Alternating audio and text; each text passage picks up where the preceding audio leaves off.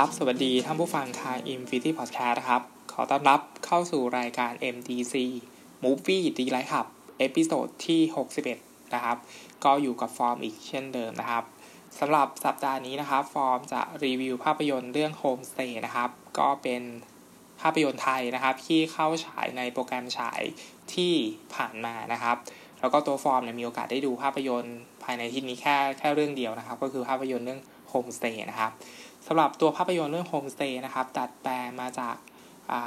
นวนิยายญี่ปุ่นนะครับ ก็ชื่อภาษาไทยคือเมื่อสวรรค์ให้รางวัลผมนะครับ จะเป็นภาษาอังกฤษก็คือ colorful ใช่ไหมครับ ก็ตัว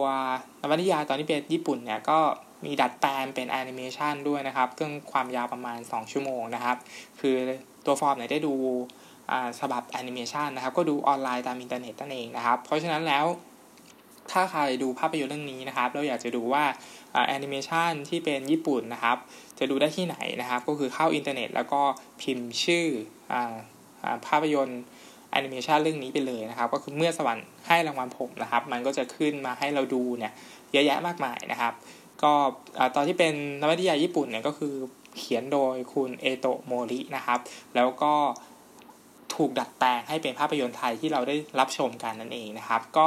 สำหรับโฮมสเตย์เนี่ยกำกับโดยคุณภาคภูมิวงศ์ภูมินะครับ ก็เป็นผู้กำกับที่มากฝีมือคนหนึ่งเลยนะครับ ในวงการภาพยนตร์ไทยนะครับ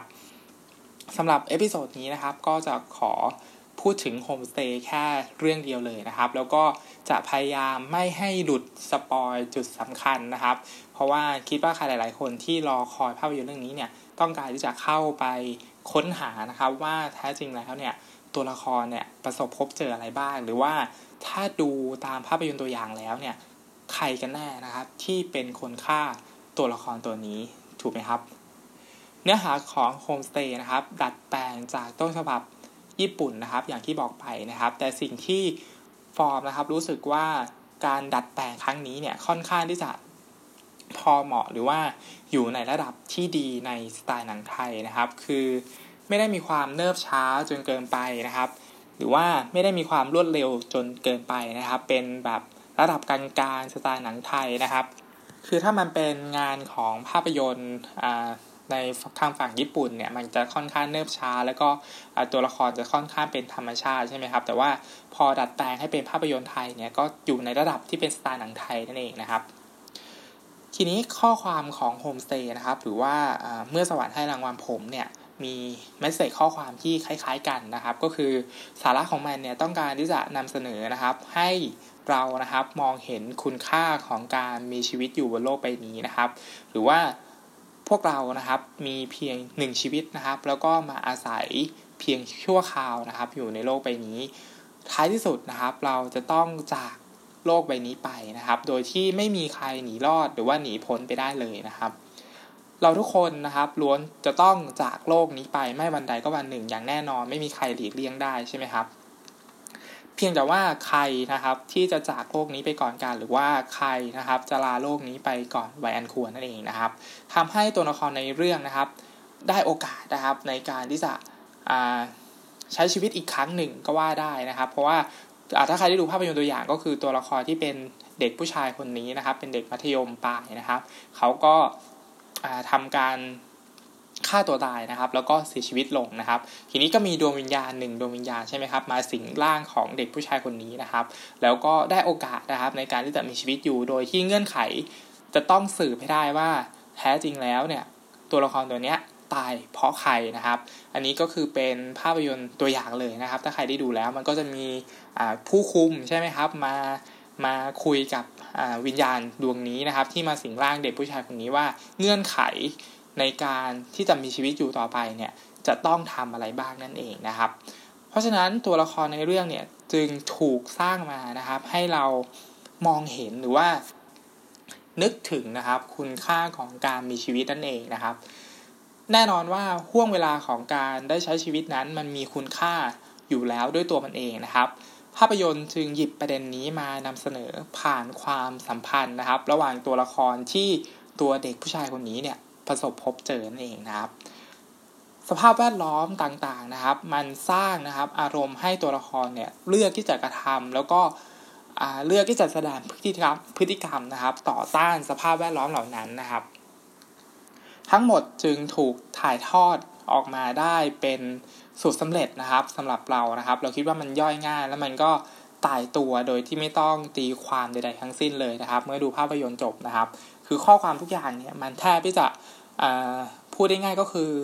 ใส่มาในกล่องนะครับ แล้วก็ผูกริบบิ้นอย่างดี แล้วก็เสิร์ฟให้คนดูหลังจากที่ดูจบแล้วไปเลยนะครับ มันไอจุดนี้มันจึงต้องแลกมาด้วยความเรียบง่ายนะครับ แล้วก็ ไม่ได้เกินคาดเดาโดยส่วนตัวนะครับทำให้เรื่องราวช่วงครึ่งหลังเนี่ยไม่ได้ทำให้เนื้อหาหรือว่าสารที่หนังต้องการที่จะสื่อเนี่ยมันมีพลังหรือว่าประทับใจกินใจสำหรับเราเนี่ยมากเท่าไหร่นักนะครับ คือมันอาจจะเป็นนิสัยเสียส่วนตัวนะครับ เพราะว่าฟอร์มเนี่ยตอนที่ดูภาพยนตร์ตัวอย่างก็เดาแล้วแหละนะครับ แล้วก็บังเอิญว่านะครับก่อนที่ดูหนังในตอนที่ดูหนังในโรงนะครับ ก็เดาแล้วมันเดาถูกทุกอย่างเลยครับ อันนี้มันก็น่าจะเป็นความ นิสัยเสียของตัวเอง แล้วก็เกิดเกิดเดาถูกด้วยนะครับเพราะว่าแล้วเวลาเราเดาถูกเนี่ยมันก็พาให้เนื้อหาหรือว่าสาระที่มันต้องการนำเสนอในตอนท้ายเนี่ยค่อนข้างที่จะไม่ค่อยกินใจเท่าไหร่เพราะว่าเฮ้ยเราเดาได้ตั้งแต่แรกแล้ว แล้วมันก็ตรงตามที่เราเดาตลอดเวลาเลยนะครับทำให้เรื่องราวทั้งหมดเนี่ยมันดูจะเฉลยง่ายเกินไปสักนิดนะครับ แล้วก็ขาดความไหลลื่นนะครับ ในความสัมพันธ์ระหว่างตัวละครนะครับ คือบางตัวละครเนี่ยที่น่าจะเป็นตัวแปรสำคัญนะครับ กับถูกลดทอนลงไป แล้วก็หายไปจากเรื่องราวนะครับ ตัวอย่างเช่นนะครับ ตัวละครที่ฟอร์มรู้สึกรู้สึกน่าสนใจนะครับ ในภาพยนตร์เรื่องนี้ก็คือตัวพ่อของเด็กผู้ชายคนนี้นะครับ แล้วก็ตัวพี่ชายของเขานะครับ ที่ฟอร์มคิดว่ามีความน่าสนใจนะครับ ไม่แพ้ตัวละครตัวอื่นเลยนะครับ แต่ว่าตัวหนังเองเนี่ยกับเลือกที่จะ พยายามโฟกัสไปที่ความสัมพันธ์ระหว่างเพื่อนรุ่นพี่ก็คือที่แสดงก็คือน้องเชอปางใช่ไหมครับ มากกว่านะครับ จึงทำให้เอาความสัมพันธ์ระหว่างระหว่างตัวละครตัวละครที่เป็นพ่อกับตัวละครที่เป็นพี่ชายเนี่ยค่อนข้างที่จะน้อยเกินไปนิดนะครับ ซึ่งส่วนตัวเราก็คิดว่าเราก็เข้าใจได้นะครับ ที่ตัวภาพยนตร์เนี่ยเลือกที่จะหยิบประเด็นตัวละครที่น้องเชอปางเนี่ยแสดงนะครับกับตัวละครที่เป็น เด็กผู้ชายคนนี้นะครับ เพราะว่าแน่นอนมันขายได้นะครับ แล้วก็มันเป็นจุดที่เข้าถึงคนดูได้ง่ายนะครับทีนี้จุดที่ทุกระหว่างที่ดูเนี่ยนะครับ ทุกฉากที่ที่น้องเชอปางนะครับปรากฏตัวนะครับก็จะมีการกิฟต์การ์ดนะครับในในโรงภาพยนตร์ของอวัยรุ่นนะครับ แล้วก็มีฉากไฮไลท์นะครับ ก็คือก็ทุกคนก็น่าจะรู้อยู่แล้วนะครับ ว่าเป็นฉากอะไรนะครับ ทีนี้ความ ไอไอบรรยากาศเหล่านี้นะครับ มันก็ทำให้ตัวภาพยนตร์ค่อนข้างที่จะรู้สึกรู้สึกว่ามันเป็นเหมือนมิวสิกวิดีโอนะครับสำหรับส่วนตัวของฟอร์มนะครับ ที่ทุกครั้งที่มีน้องเฌอปรางโผล่ขึ้นมานะครับ แล้วก็น้องเขาก็ไม่ได้แสดงแย่อะไรนะครับความไม่ลื่นไหลของหนังนะครับ แล้วก็บทภาพยนตร์ที่ส่วนตัวเราคิดว่ารู้รู้สึกว่าบางบางช่วงเนี่ย มันค่อนข้างที่จะไม่ค่อยเป็นธรรมชาตินะครับ แล้วก็นักนักแสดงบางนักนักแสดงหลายคนที่มาประกอบฉากเรื่องนี้เนี่ยก็รู้สึกว่ามันเป็นฉากฉากมากกว่าที่จะเป็นเนื้อเรื่องที่มันต่อกันไปนะครับ ยกเว้นตัวละครหลักนะครับ ก็คือตัวน้องน้องเจมส์ธีรดลใช่ไหมครับ อันนี้แสดงดีมากๆนะครับต้องชื่นชมเลยนะครับ คือเป็นพัฒนาการที่ดีมากๆ แล้วก็แสดง เรียกว่าแบกภาพยนตร์เรื่องนี้เลยก็ว่าได้นะครับ ส่วนน้องเชอปางนะครับก็แสดงได้ตามบทนะครับ ให้อารมณ์ดราม่าที่ค่อนข้างดีเลยทีเดียวนะครับ ตัวละครสมทบนะครับ ไม่ว่าจะเป็นตัวแม่ตัวพ่อหรือว่าพี่ชายเนี่ยก็ค่อนข้างที่จะกลมกลืนไปกันเนื้อเรื่องนะครับ แต่ว่าประเด็นที่เราติดใจก็คือมันน้อยเกินไปนิดหนึ่งนะครับ ทีนี้ไฮไลท์นะครับสำหรับตัวละครที่มาสมทบเนี่ยเราคิดว่าทีมผู้คุมนะครับ ถือว่าสร้างสีสันได้พอสมควรเลยนะครับ แล้วก็มีไดอะล็อกที่ดีนะครับ พอพอที่จะทำให้เราร่วมสนุกแล้วก็ร่วมตื่นเต้นนะครับ แล้วก็ยังมีฉากที่เรารู้สึกว่า CG ของภาพยนตร์เรื่องนี้ทำได้ดีนะครับ แล้วก็ทุกครั้งที่มีผู้คุมโผล่ออกมานะครับ มันก็จะมีฉาก CG นะครับ ผสมเทคนิคต่างๆนะครับ ซึ่งซึ่งตรงนี้ยเรารู้สึกตะลึงไปกับงานส่วนนี้มากๆนะครับ แล้วก็รู้สึกว่าทำได้ดีมากๆด้วยนะครับ การดำเนินเรื่องช่วงเริ่มต้นก็รู้สึกตื่นเต้นนะครับ แล้วก็ส่วนตัวเรารู้สึกอยากติดตามว่าตัวละครตัวเนี้ยมันจะเป็นยังไงต่อไปนะครับ แล้วมันจะไปจบลงที่ตรงไหนนะครับ แต่ก็อย่างที่บอกไปก็เราก็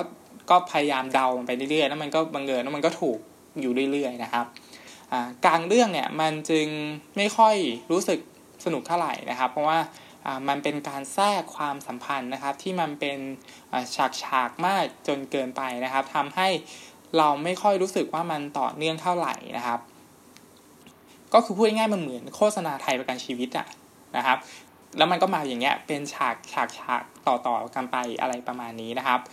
แต่อย่างไรก็ตามนะครับ ด้วยความเข้มข้น ของเนื้อหาสาระที่แฝงข้อคิดที่ดีมากๆนะครับ ก็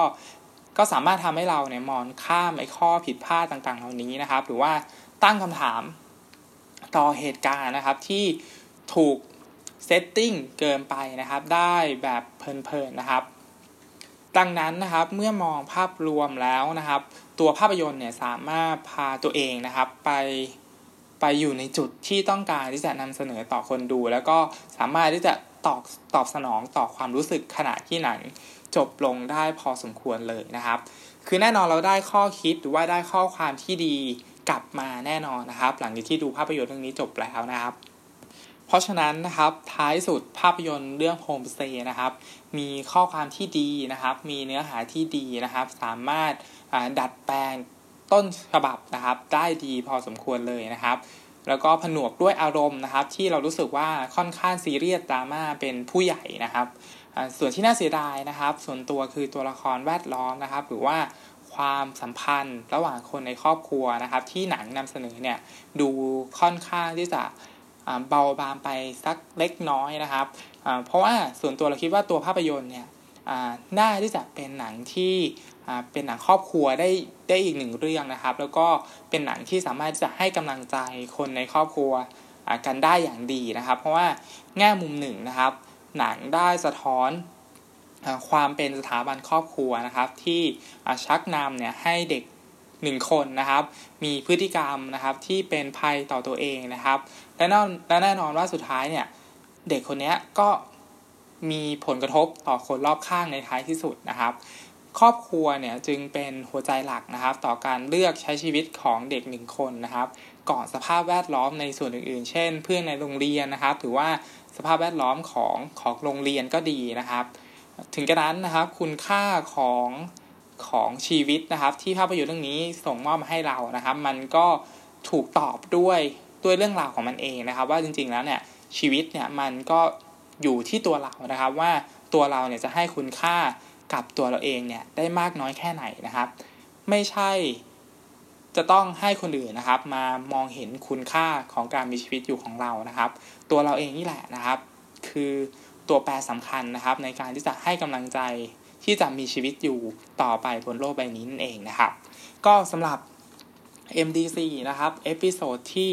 61 นะครับ ก็ต้องขอจบรายการไว้เพียงเท่านี้นะครับ ขอให้รับชมภาพยนตร์อย่างมีความสุขนะครับสำหรับใครนะครับที่ฟัง Infinity Podcast นะครับ ตอนนี้ก็สามารถนะครับฟังรายการนะครับทุกรายการเลยนะครับ ทาง Infinity Podcast นะครับ ฟังได้ในแอป Podcast ทุกทุกอันเลยนะครับ แล้วก็ตอนนี้สามารถฟังได้ที่ Spotify ด้วยนะครับสำหรับวันนี้นะครับผมฟอร์มต้องขอจบรายการไว้เพียงเท่านี้นะครับ แล้วพบกันใหม่สัปดาห์หน้านะครับสำหรับวันนี้ สวัสดีครับ